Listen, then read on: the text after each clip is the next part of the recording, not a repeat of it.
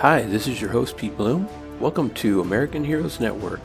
Our core mission is serving the brave men and women who have sacrificed to ensure our freedom. You will hear true stories from those that have served, learn about veteran organizations and resources, and gain hope for your future knowing American Heroes Network, your community, and other veterans are here and at the ready to serve and help you and your family. We will talk about the hard topics like PTSD and TBI. You will also hear military history, inspirational stories, learn about networking with the community, and more. So come join us and be part of our family. So today is the date we take American Heroes Network from a radio show to a podcast. You can call it embracing technology, but the fact is that podcasts are taking over and leaving radio in the dust. American Heroes Network has been an established radio show for nearly seven years, and we have helped many veterans. Now we're taking the opportunity to reach veterans and their families no matter where they are. Today's guest is the founder of American Heroes Network, an Army veteran, former national historian for the Military Order of the Purple Heart, and an overall amazing man. I would like to welcome Jim Klug. Jim, welcome and tell us the significance of today's date and why you wanted to launch the podcast today. Well, Pete, thanks for uh, bringing me on and uh, for really being the point man for bringing us back on air. We've gone several, several years, almost seven, like you have just said, Pete, and we have tried as diligently as we possibly could to do one thing and do it the very best possible. And that's to serve veterans in any and every way possible to bring them the most current up to date information that is pertinent to every veteran that returns from active duty and even those veterans that are even engaged in their service commitment as we speak. And so, Pete, there's a tremendous effort in our community and across the nation for those that love and support the veterans. And our effort here on American Heroes Network is to serve the brave men and women who have sacrificed to ensure our freedom. And that's our total dedication. And Pete, we are really pleased here. This transition has been rather complicated because we've switched gears from a uh, live broadcast that's been recorded to um, now podcasts. And that effort in a podcast world is it has its own disciplines. And Pete, we're so proud to have you lead out in this and be that person that can bring pertinent information to our veteran community and those that really are there that you know our background support in all that a veteran needs and that's the one thing that is so important for every veteran is to have somebody to come home to and have that appreciation and understanding and pete it's just a good thing to be here with you this morning and the significance of our broadcast today today is the day that the very first printing in the days of just before we became a nation under the leadership of General George Washington. He found himself without any funds, without any support. The patriots that were fighting tirelessly for years through the cold and through the heat and the humidity and the deprivation that only combat can bring and all the loss of their friends and their assets they weren't even being paid. And General George Washington knew that that sacrifice had to be recognized somehow. So on August 7th, 1782, at his headquarters in Newburgh, New York, General George Washington set out in his general orders of that morning to be read to the men and officers that he had created something that still today is recognized as one of the most coveted awards that can be earned and that earning process is rather unique, and I'll get into that. But on August 7th, 1782, General Washington created the Badge of Military Merit. And the records that survived are rather sparse, but the significance of that, Pete, is that that award, and on the backside of today's Purple Heart, it says for military merit. And that gives credit and recognition back to our first general and our first president, General George Washington, as he created the Badge of Military Merit, which then finally in 1932 became the Purple Heart. And on August 31st, 1782, the Providence Gazette and Country Journal magazine newspaper became the very first printed information that went out to the general public that came out by written word of that creation of the Badge of Military Merit. And our nation, even today, does recognize that sacrifice for those that were wounded or killed by the enemy in hostile exchanges. And the awarding of the Purple Heart is something that I say earned. Nobody set out to get it. It isn't like a valor like let's say the Silver Star, Bronze Star, and or the Medal of Honor. But it is something that none of us plan to think. Well, I think I'm going to join the military, and I hope I come back with at least a couple of Purple Hearts on my chest. Well, that doesn't set out that way. It's something that happens quite by chance, but it obviously is a situation that the difference between life and death and the awarding of a Purple Heart is not up to our choosing. God alone has that end result already uh, written in the book and uh, of life and or of death. And so that's the significance of today as we broadcast, Pete. Besides welcoming you and uh, being able to come on here for the very first time, Pete, in our very first uh, podcast, it's also to say the oldest decoration of 237 years of history have evolved behind those that serve. And the Purple Heart is given to all branches, and we're proud of it. There's organizations that dedicate themselves exclusively to that, and that's the military or the Purple Heart. In order to be a member, you have to have proof and verification and that you, in fact, have received that award. Well, Jim, you know, it's very humbling that we're kicking it off based on that fact and so many years ago. And I'm telling you, it's certainly an honor to be, you know, working with you and the team to take American Heroes Network to the next level into the new generation with podcasting. Definitely love doing it. Been doing it a long time and really happy that we're going to be taking this show and, and helping more veterans and their families. We're going to be talking about some military history because, like what you said, is just fascinating. And these are things that we want to make sure people don't forget.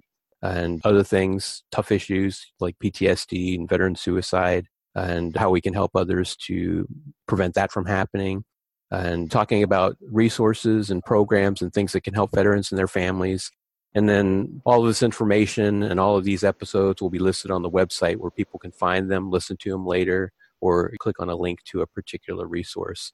So the goal and the mission is uh, a very important one, and I'm really dedicated and proud to be a part of it. I guess one thing then is to let everybody know a little bit about us, Jim. Could you talk a little bit about your life in the military and how it was for you? Pete, your background also, uh, you're not going to escape this because your sacrifice and service for this nation is, again, part of the heritage. So we're going to come back to have you share that that you brought to our nation. Peter was back in 1967. Uh, I was starting up my third year of college in the California school college system as a architect with a minor in business, and uh, I was in a transfer program, the Taliesin West out of Scottsdale, Arizona, Frank Lloyd Wright's uh, School of Architecture, and I had always appreciated the craft and skill that well trained individuals could bring forth out of such basic materials is uh, two-by-fours and all the framing members and steel and glass and, and concrete. And so 1967, it was the summer of just prior to my being drafted in February of 67. And I got the notice from the military they didn't carry your deferment while you were in school. And I was in school because that's what I did. I left high school and went right into college, as most of us did. But 67, it was February 14th, 1967. I uh, landed at Fort Ord, California, and that began the process of basic training and that preparation for whatever the government at that point said that's going to be your uh, MOS, your job in the military.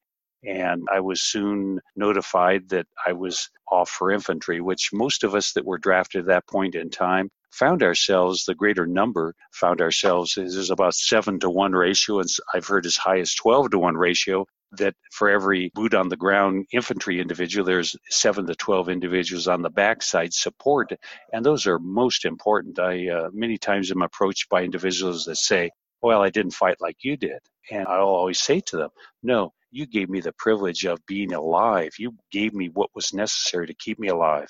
Meaning, all the equipment, all the ammunition, the total logistics behind every soldier is absolutely necessary. You couldn't do it by yourself. There's no way to do it. As perhaps we alluded to a little earlier, what General George Washington found, there was nothing to back up the troops. They were remelting materials, uh, lead and everything else just to fight. But I discovered early on that I was headed off then to uh, Fort Polk, Louisiana for my uh, advanced infantry training. And of course, that was a real eye opener as they literally dropped us in the swamps and taught us how to fight in ugly environments that ultimately we would encounter in Vietnam. And So I found myself in Vietnam as a as I was trained in AIT. I was actually trained as 11 Charlie, which is light mortars. And light mortar is that that you could carry in the field. Heavy mortars is a different MOS, which is the four deuce and the big guys like that. So once I got in country, Pete, I found myself actually serving as 11 Bravo, and I carried the M79 grenade launcher because of that training. And additionally, I uh, found myself proficient with the 45 caliber, you know, 1911 Colt. I shot perfect score on it of 83. And so that drew a little bit of attention by the cadre as they said, How'd you do that? And you remember what Forrest Gump said? He said, Drill sergeant, I did exactly what you told me to do if I kept myself pretty relaxed, you know, and just kept the barrel down range, it probably wasn't going to hurt me as much as going to hurt the guy down the range. And I knew the effectiveness of it. My father had taught me how to use a pistol, and though we lived in an area that we didn't get to use it much, I did pay attention to that single detail of paying attention and uh, acquiring a target and squeezing that round off. So in country, I carried the M79 and I carried a pistol, one of the few individuals that outside of the officers the general infantry doesn't carry a 45 pistol, but I carried one for my entire year as a uh, infantryman. And probably if I were to maybe highlight, Pete, a few of the worst of the worst, I found myself with the 1st Battalion, 12th Infantry of the 4th Infantry Division, and we were stationed in one of the largest geographical corps in Vietnam, and that was two corps. And that was the Central Highlands, and we fought in three canopy jungle and uh, incredible smoldering almost like fog, uh, humidity in the air in the summer, and monsoon rains that were just phenomenal. I mean, it was as, as intense as a car wash, the downfall of rain during the rainy season and even the dry season. It's like most of the areas in tropical areas, even the dry season is wet beyond anybody's understanding. So I learned pretty well quick off how to survive that, but very first battle of major significance was Hill 875 up towards the uh, Ho Chi Minh Trail coming down from Laos and Cambodia up in there. And this was probably only about four and a half clicks off of the uh, border with Laos and Cambodia. And it was a mountaintop that was 875 meters high. And the NVA regulars had prepared that for several years for the day that we were going to be trying to take it. Meaning that Pete, they had themselves tunnels and uh, fortification and trenches and fields of fire set up right in front of major trees that had been there for 500 years well knowing that by the time we came up the hill that we would have pounded it to pieces and those fields of fire would open up so they didn't worry about what was in front of them they knew that that was going to disappear but they did worry about their fortification so we literally fought ourselves in one of the longest running battles uh, outside of the Tet Offensive. We fought for a, almost a couple weeks to get to the top. And, on the morning of Thanksgiving Day, 1967, the 26th of November, we got to the top. And of course, like we would expect and did expect, they had us pretty well gridded in. So once we got to the top, they were dropping 82 millimeter mortar rounds back on us and B 40 rockets shooting those at us. And because I was trained as 11 Charlie mortar, I jumped in a pit with a Lieutenant Pitts. Interesting, you know, parallel there of names, but it was a mortar pit, and First Lieutenant Pitts was in there. He was on the uh, site, and he said, Klug. And I jumped in and started cutting and charging rounds and dropping them. And as we were doing that, we both noticed because we were the two faces up front by the tube, and we were dropping them as fast as we could get them charged. And uh, Lieutenant would say, "Give me a head," and I'd drop the next round.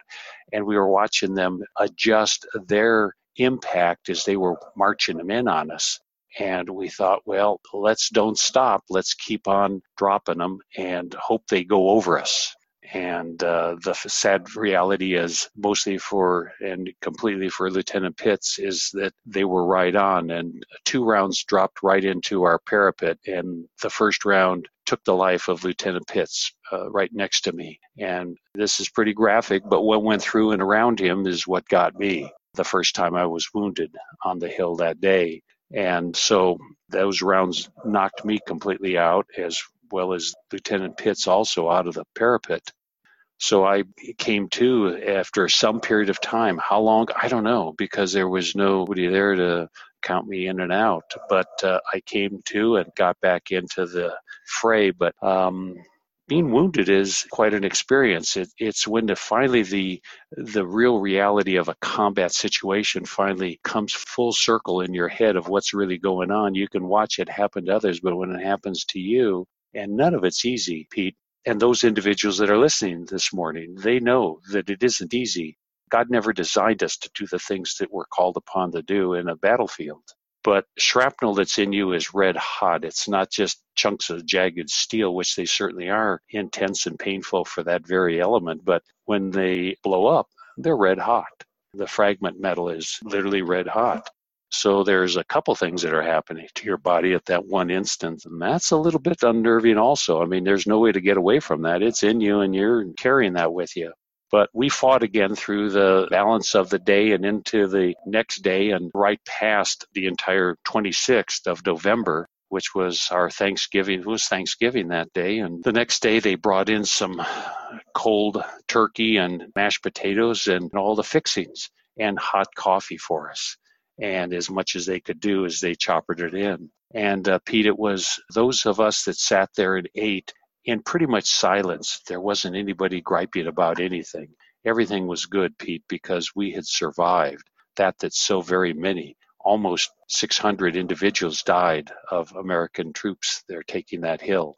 And so we were thankful that God had delivered us through another battle and many more to come as I went on to the Tet Offensive where the 68 Tet and much to none of our surprise because we knew things were different because we could feel it in the jungle. We could feel the intensity of what was happening, of the transporting of materials and the kind of things that we were finding on the trail that were too hard to move and they tried to conceal it to come back to get it. We knew something was happening, but I was not at the uh, level of rank that I had the privilege of knowing what battalion was telling us and what their suspect was. But we knew something was in the fix. But when uh, the Tet Offensive launched, things fell apart, and I could say that it was total anarchy. Our support dropped off because everybody was getting just the most intense contact that we had ever experienced. And so all the resupply stopped, all ammunition, all food, water, and we were in the field. It wasn't like the movies where we got to, you know, get uh, three hots and a cot back at some fire base or battalion headquarters. I fact is, I only got out of the field the times I was wounded, and one time when we had been hit so hard that we hardly had a company any longer. And so we went back in to re uh, outfit and to refortify our company but it wasn't like we got back and cooked steaks and drank beer and danced at the NCO club or the EM club or any of the other, you know, facilities that were either on or off base. I was in the field and that's where I lived in the jungle on the floor and, and survived that. And so one year finally passed and Pete, I'm getting ready to go home and I heard that there was a new battalion chaplain possibly going to come by the mess hall and if you wanted to visit this individual, this was on the PA system as I was evac'd out early at about 0600 hours on an ammo resupply chopper and my uh, company commander said, Klug, you're on, get in. And so I grabbed a, a, what I could always carry, you know, my rucksack and my weapons, and gave a couple of my best friends a big hug and told them to keep their head down see you back on the civil side of the world, and uh, jumped in. And so I'm eating my first bagged eggs, not out of a can, out of a sea rat can, and having a hot cup of coffee. And I thought, well, there's the Italian chaplain over there. I'm going to go say hi and wish him the best. And so he started to talk about his hometown. I was talking about my hometown and about his remorse of leaving and my anticipation of happiness about being able to return after a year and surviving, getting wounded twice and being awarded the Purple Heart. And Pete, lo and behold, we came from the very same hometown. Oh, wow. Southern, yeah, Southern California, a little town called La Habra. And I had actually sat he was a Baptist pastor and uh, minister. And he said, Well, Jim, what are you going to do now? And I said, Chaplain, I said, I'm leaving. I said, I've just gotten my one year in. And I said, infantry. And as I was telling, it was a job interview for him. It was me just relating like I'm sharing with you, Pete, and the rest of our listeners. And so I literally gave him a hug and uh, said, Chaplain, come home to us.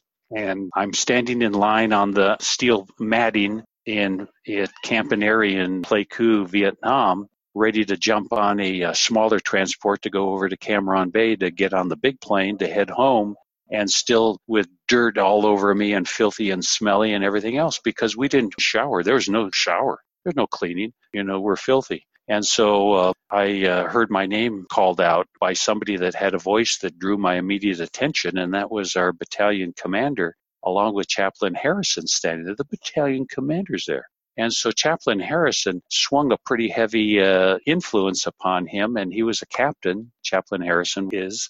So they pulled me out of line and says, Klug, you're staying. And I says, oh, I says, no, I says, I gotta get to go home. I just couldn't comprehend what they were saying. And finally, after it got through real clear, is I was moved from that line. Chaplain says, Jim, I need you. You've mastered the skills of survival here in Vietnam, and that will be your new job as a battalion chaplain's assistant for the uh, first of the 12th CAV unit, uh, the 4th Infantry Division. So that's what I uh, became as a battalion chaplain's assistant.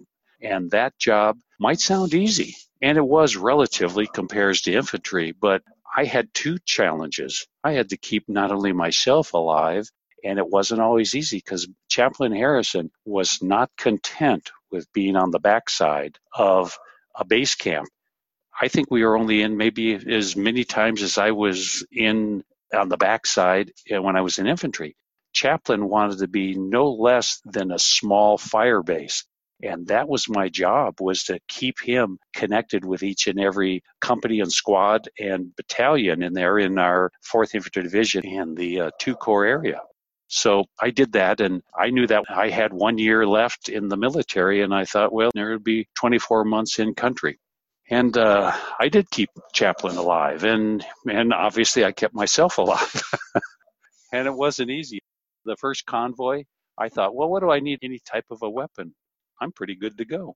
I didn't have a weapon. I opted out. I wasn't required to carry a weapon, but it's pretty hard to defend somebody against somebody that is armed and wants to kill you. And so uh, after that first ambush, I decided, well, the very least I need is my 45. So they issued me a 45, and I carried a 45.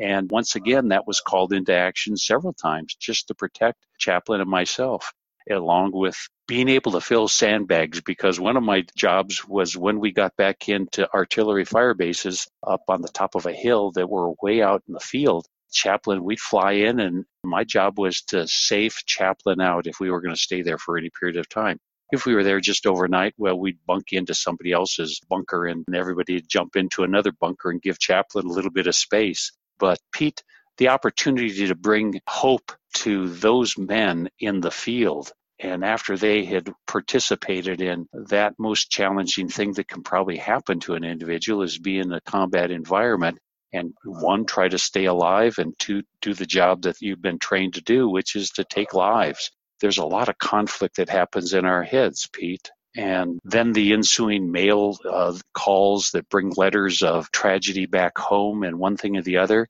that was a constant situation that we uh, had to deal with. And I would connect the guys back in those days. We didn't have the kind of connections, and I'm thankful that those today in the military do have it. We had only back at the major bases do we have a Mars connection, which was shortwave radio and they would get on a bounce link back to the United States. And sometimes it sounded like water rushing through a soda straw, a flood of water going through a soda straw between the static and everything else. And then to come in just like you and I are talking. And then other times, nothing. And so to communicate with somebody back stateside, and they would get a ham operator, and those were individuals back in the United States that were uh, set and dedicated to help in these Mars connections, and then they would place a call to a family member and link that all together. You can only imagine. I mean, the techno part of that, Pete, you being skilled as you are with all of the elements of electronics and communications, and it was quite a job, Pete. Well, Jim, you know, I'll tell you, it seems like that what you've been through is a lot of hell, and I'm definitely glad that you're still here with us today after all that you did. Vietnam was tough on so many people and so many people were injured or killed over there. And I'm just thankful for those that did make it back. And I'm really proud of you for the fact that you came out of it okay. I mean, some people come back and they're never okay. And what you've been able to do is really, you know, survive that come back, be here, be present, and help those of today. And you were really right in the thick of it. And I'll have to say that, you know, the entire time that I was in the military, I was in some sort of support. I was in the air wing the entire time I was in the military. So I was, I was behind the lines. You know, the helos or planes, they go up, they go out, they do their thing, and they come back. So I never once in the entire time I've been in the military had to go through anything like you did. So it's people like you really that paved the way for people like me to be able to come in and serve. And it is certainly an honor just working with you and talking with you and being here to help, you know, the mission that you created to continue to go forward. Thank you, Jim, for everything you've done. Well, Pete, you're kind in those statements, and I just appreciate it. An individual asked me not many days ago, he said, What does it mean to you when somebody says thank you for your service? And that level of impact when somebody says that to you is amazing. I'll go out today to have lunch with one of our board members, Steve Deaton. And Steve is a tremendous individual that flew in Vietnam over 600 killer hunter missions on a UH 1B uh, Huey helicopter and shot down twice and air medal and purple heart and saved his crew by uh, auto gyrating down and crashing and then trying to avoid being captured by the NVA doing a run through the jungle run through the jungle. The things that happen pete i count your service because i said it earlier pete there isn't one combat boot on the ground no matter what branch and it could be any, you know, it could be the Navy. I mean, look at the support that's necessary there. And those that come up to me and say, Hey, I was in the Navy. And I said, Oh, you moved the real heavy stuff, you know, and gave us air support because a lot of our 105s, they would come off of a carrier deck. They'd fly in so far and come on up and dodge, you know, just imagine flying at 400 miles an hour, three, 400 foot off the deck trying to avoid all the small arms fire because of course the higher you are the more targets you're going to pick up because of just the geometry of being able to be seen and so pete the stuff that happens the air force and the uh, marine corps that brought us in and the navy we first landed at Cam Ranh Bay and the New Jersey was off the coastline. I don't know how many miles, but that's the one with the 16 inch guns. And I'll tell you what, pretty amazing stuff we would hear this horrific screech going across the sky up above us as we were just in an orientation out in the sand pit out there at Cam Ranh Bay. And we were told what those things were. You could see them. I mean, it's rare you can see an artillery round going through the air, but you see a in excess of a 2,000 pound slug of steel going through the air, sounding like a um, Greyhound bus going past you inches away. That's a 16 inch round from the Navy. So the things that happen over there, Pete, the support factor of seven to 12 to one, depending on, you know, where you are and what you're doing. Again, it couldn't be done. There's different jobs, different MOSs, different capacities of support. But Pete, everybody, there isn't one person, even if you're stateside, and I say even, no, if you're stateside versus in country or near in country or one of the support bases near a conflict, every single individual is carrying an equal load and making it all happen. That's the chain. That's the unbroken chain. There's none that can exist without the whole sum total. And once that chain breaks down at any point, and that was the Tet Offensive that I alluded to earlier, when we couldn't get supplies, Pete, it came down to, and this is the tough one, we got so close that we were hand to hand at times. When total nation anarchy happens. And that's what the Tet Offensive was. It was as crazy as you can possibly imagine. And so God delivered me from that. And as you also said, Pete, that through all of this, here we are today. Here you are. I'm going to close here pretty quick about me, but I want to lead into now. American Heroes Network has been almost seven years in the middle of supporting veterans and those that love and support those veterans, the wives, the girlfriends, the parents, the neighbors, the back home support is absolutely imperative. And Pete, American Heroes Network is that one place where we bring current up to date information of ways by which our veteran community and those that love and support them can find the necessary tools to bring that total integration back into civilian life from that deployment and that commitment into a successful reintegration. And Pete, your life has been surrounded in doing that very same thing of helping veterans to achieve that, the highest level of reintegration in after they serve our great nation. American Heroes Network is dedicated by predominantly military veterans. We only have two that are not. And so those two that are not, they are as supportive as any individual could possibly be. And our effort at American Heroes Network with your talents, Pete, and your background of service. Pete, tell us about you. I've got to tell our audience first. When you and I first spoke, and I've said this, and I'm just exaggerating this a little bit, but the enthusiasm level that Pete brought in our very first conversation about the possibility of Pete being part of the and the main part of our effort team with American Heroes Network, I sensed at that moment that if I was asking for Pete to buy into this relationship, that Pete would have said, I'm all in. Because Pete's heart is totally here with veterans. This is a veteran that is totally given to helping veterans. Pete gets up and thinks, how can he help a veteran today? And I couldn't be more pleased with who and what Pete Blum brings to our network at American Heroes Network. Pete, I'm going to swing this around now. Tell us about you. Tell us about the person that you are, why your passion is here with American Heroes Network and in your life. How did that develop, Pete? What brought you to such a keen, sharp edge of recognizing the service and sacrifice of veterans and wanting to provide as much as you possibly could for them?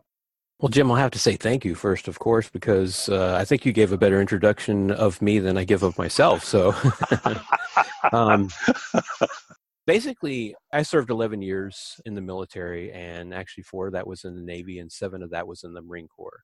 So I'm, I'm, a dual branch, been to boot camp twice. Yes, that was really fun because, you know, Marines say we're not accepting anybody else's boot camp, so you got to do this all over again.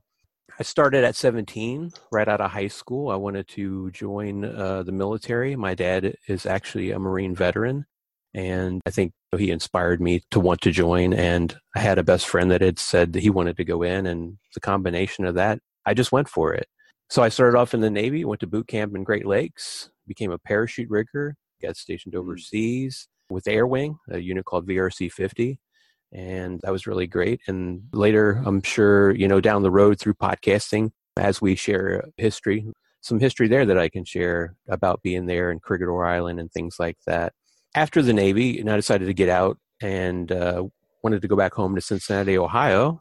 Not a whole lot for a parachute rigger to do there, so I ended up deciding to come back in the military. The Navy said, "Sorry, we're full." They didn't need any parachute riggers, so I walked across the hall to the Marine recruiter, and he said, "Come on, yeah, we have the same job," and I joined the Marines. So that's where I uh, spent the next seven years for me, that was great as well. I enjoyed all my time in the military. I enjoy serving. I enjoy helping people. I enjoyed the mission of protecting America. Went to Parris Island for boot camp. Got probably the best shape of my life. Great funny story there is they knew I was in the Navy. They, you know, either had information or intel or figured it out, or maybe it was just the tattoos that I had. So, in order to harass me as best they could, occasionally here and there they would make me sing Popeye the Sailor Man so that they could have a good laugh over the whole thing. From there, boot camp, I went and I got uh, logistics training in Coronado, California. I was in the air wing the whole entire time after that. I got stationed at Camp Pendleton. I was with a Cobra and Huey unit, HMLA 367, otherwise known as Scarface. I've been deployed overseas to Japan. I've been deployed on the Tarawa. Uh, I got to see most of the world. Um, I think most memorable for me was Australia. I stopped in port there. And uh, speaking of that, actually, something funny, something interesting, talking about seeing the world, I actually got to be on America's Funniest People.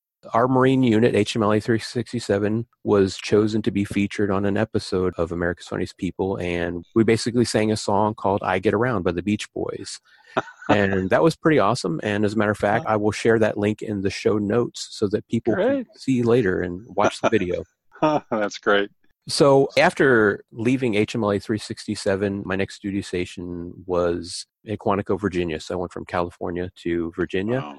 I was stationed wow. at HMX 1 which is the president's helicopter squadron. And I mm-hmm. really enjoyed that. Like you were saying, every single person who's in the military and every branch, their mission is important as a whole to make things happen and to make things come together cohesively. But being at that particular unit and basically working for the president really made me feel like, wow, my mission is super important. It wasn't like we got to hang out or anything, just so you know, so we weren't buddies. But I will have to say that being in that unit and taking care of logistics for the squadron and the helicopters and everything that needed to happen was a serious honor for me. I did get to go to the White House a few times.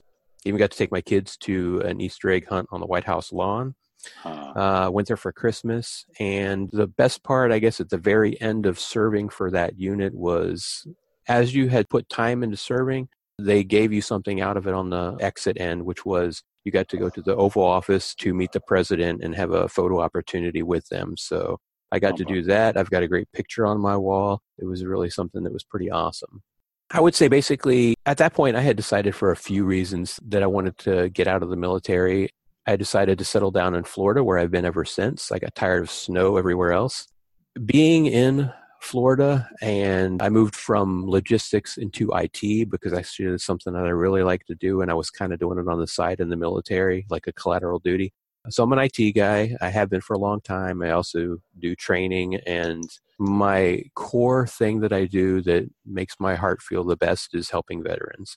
I do that down here in Tampa, Florida, as best I can in several different ways. I'm involved in several different organizations that are all geared toward helping veterans and specifically transitioning veterans because the, the thing about it is when someone comes to get out of the military the military doesn't really teach them how to transition. They don't teach them how to start a new career. They go through a TAPS class these days. I don't even think you had TAPS when you probably got out. You, yeah you sit down there for i don't know one day two days however it is for each branch of the service and they tell you all kinds of things like you need a resume you need to do this you need to do that all the different stuff. So you have to sit through that. And then they're like, okay, great, see you. And uh, that's pretty much it.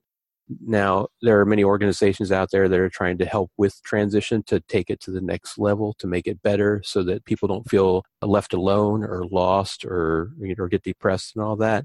Some of the ones that I work with down here in Tampa, one is Project Transition USA. And what we do is train transitioning veterans how to use LinkedIn so they can online network and really be able to connect and communicate on there. Another that I work with is Four Block, and Four Block is basically a comprehensive career readiness program for veterans, and it takes them through things like salary negotiation and resume and LinkedIn. It's just the whole gamut of everything that you could need to know to learn to transition.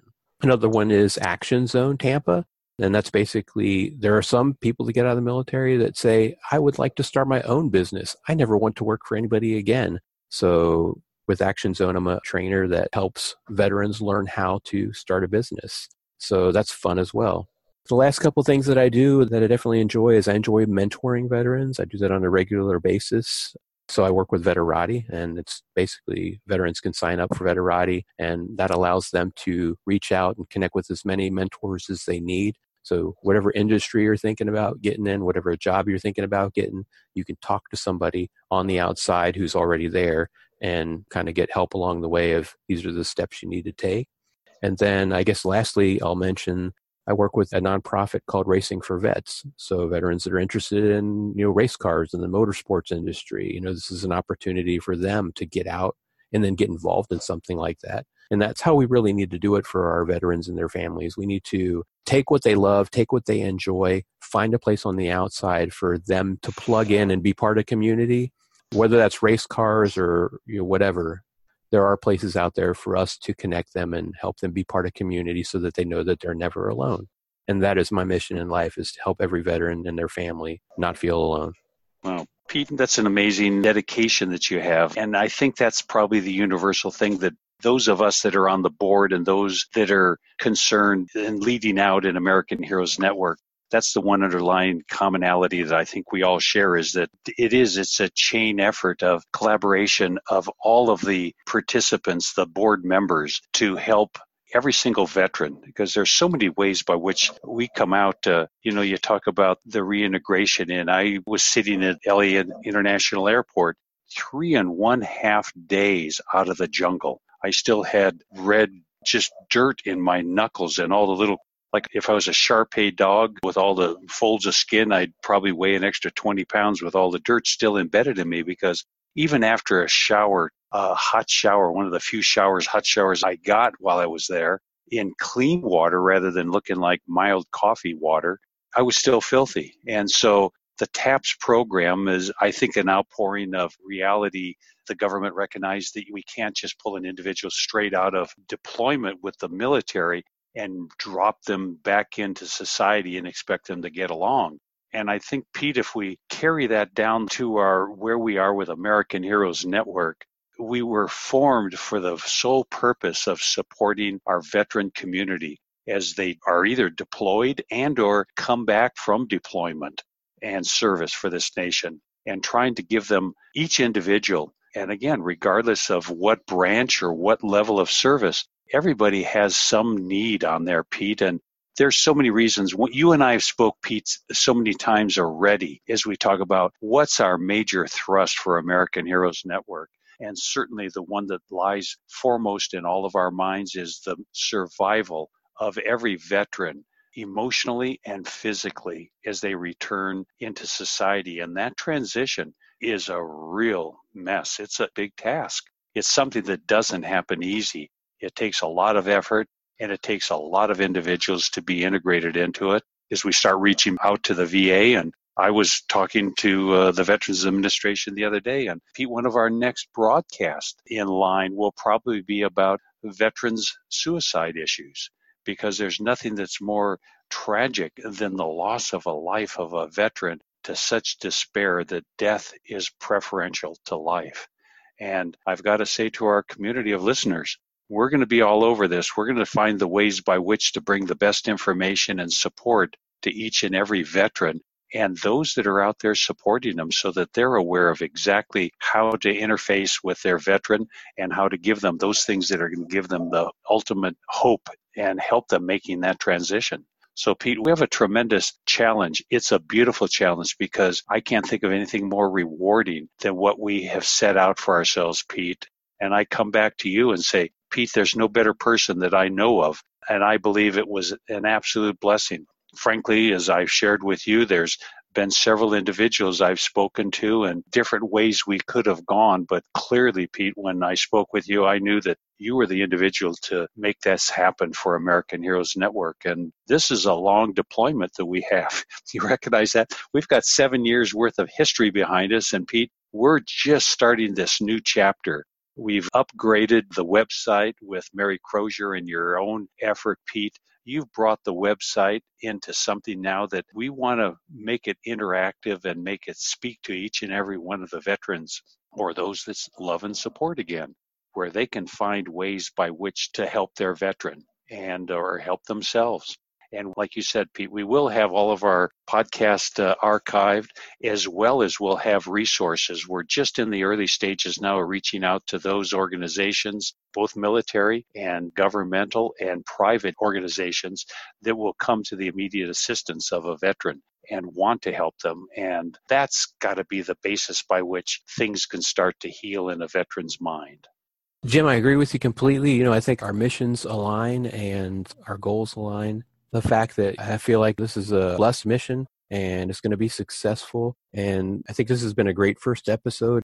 As the leader of American Heroes Network, I appreciate you coming on today to help express what it is that you want to continue that you've been doing for so long. I think we've clearly let everyone know that we just want to be there for them and help them. And there's going to be a lot more great content coming and as much detail as possible about how we can help them and their families be successful. So thanks for coming on today and helping me launch this. And I look forward to the next episode. Thanks, Pete. And God bless America and God bless our efforts. Thank you, Pete. In this episode, we learned about the badge of military merit that was created by General George Washington, which today is known as the Purple Heart. You also learned about the mission and the passion behind American Heroes Network and why we want to help veterans and their families, and how we're going to provide valuable information and resources that you can also find on our website. Today we mentioned Project Transition USA, Racing for Vets, 4Block, Action Zone Tampa, and Veterati. I hope you've enjoyed this episode. Be sure to keep coming back each week for more great episodes. If you want to talk about something you learned today, if you have questions, or if you would like to be a guest on our podcast, go to AmericanHeroesNetwork.com and click on Contact Us. Thank you for listening.